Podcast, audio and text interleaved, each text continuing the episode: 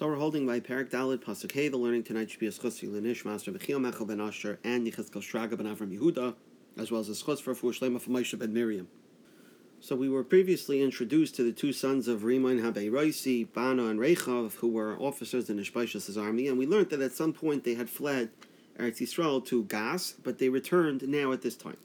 So Pasuk Vayelchu b'nei Rimain Habe Roisi Rechav Bana. So the two sons of Riman Aberosi Rechav and Bana went, and they came in the middle of the day, Al Beis Ishbaishas, to the house of Ishbaishas. Now, Malbim points out that they came in the middle of the day. They obviously were not concerned about being stopped or about somebody capturing them if they went in middle of the day in broad daylight.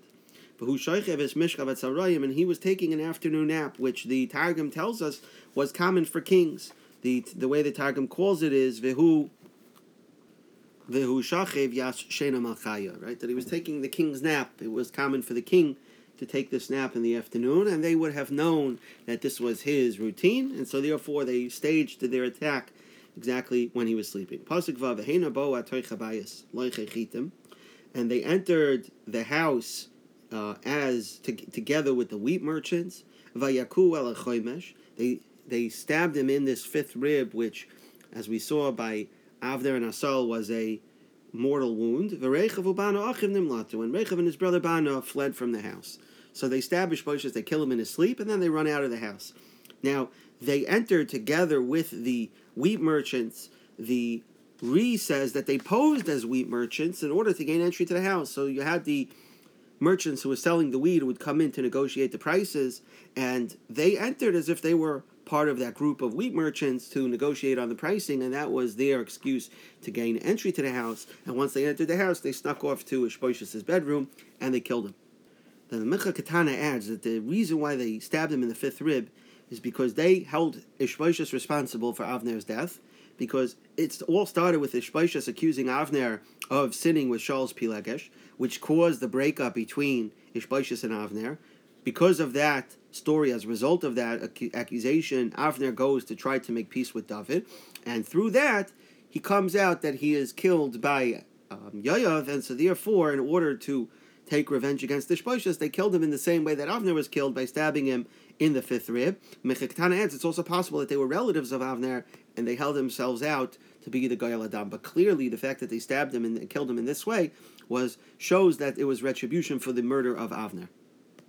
The Radak says that they, they weren't posing as wheat merchants, but that since they were commanders in Shaul's army, so they were well known in Ishbosheth's house, and so therefore the guards let them in without stopping them, without thinking that they had any ulterior motive. Now, Pasuk Zayin then repeats the story, but gives us a little bit more details. Pasuk Zayin abayis, they came into the house. And Ishbosheth was asleep in his bed in his bedroom. Vayakuhu, they struck him, Vayimisu, and they killed him. Vayasiras Rosha, and they decapitated his head. Vayichuas Rosha, they took his head. Vayelchu derech Arava kol and then they traveled through the Arava all night. So they take Ishbosheth's head with them and travel now and set out to bring it to David to show their allegiance to David, as well as try to not just gain favor, but also hopefully gain reward and maybe a promotion um, on David's side. The Malbim says that from the fact that they were able to gain entry to Ishbosheth's bedroom without any guards being stationed outside shows that Ishbosheth was not suspecting this attack coming, or otherwise he would have guards stationed throughout the house to prevent anyone from entering his bedroom. So clearly Ishbosheth was not suspecting that this attack was coming. It does require a bit of explanation. Why is the same incident being recorded twice in Pasuk Vav and in Pasuk Zayin, and in Pasuk Zayin, there's a little bit more detail. So we did touch upon this previously when we talked about why it would have been that Bana and Rechav ran away to the city of Gas, and that was the pshat of the Malbim. The Malbim says that Pasuk Vav and Pasuk Zayin are actually talking about two different stories, and you can even see it from the lashon in the Pasuk because Pasuk Vav starts Vehena Bo Ataychabayis. They had entered the house as if in the past.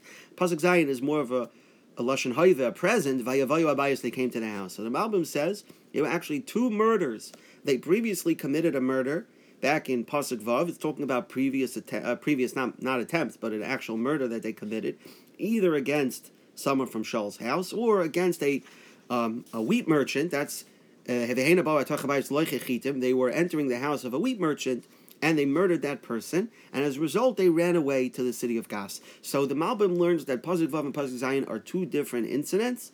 Uh, one that happened in the past that caused them to run away, and the second one now is when they returned and committed a murder in the same fashion against Ishbaishas.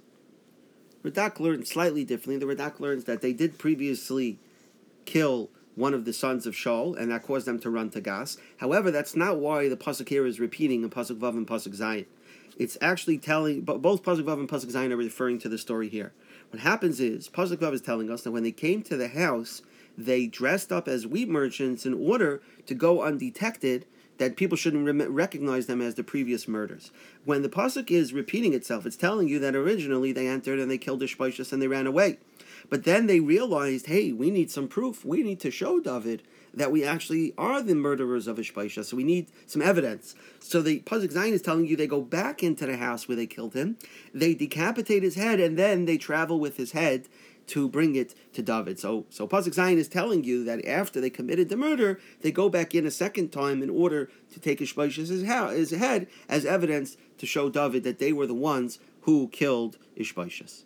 So Pasuk Ches, Vayaviu as Rosh Ishbaishas al David Chevron. They brought Ishbaishas' head to David and Chevron. Vayomer el Amalek. They said to the king, Hine Rosh Ishbaishas ben Shala Yivcha. Here is the head of Ishbaishas, the son of Shaul, your enemy. Asher Bikesh Nafshacha, who wanted to kill you. Vayitain Hashem, Hashem has given Ladani Amelech to my master the king, Nikamois, revenge, Hayoim Azeh, Mishal Mizaroi, has given revenge from Shaul and his offspring on this day. So they come to David as if they are the saviors, they are helpers of David. They're helping David take his revenge, his rightful revenge from Shaul and from his offspring, who still wanted to kill David.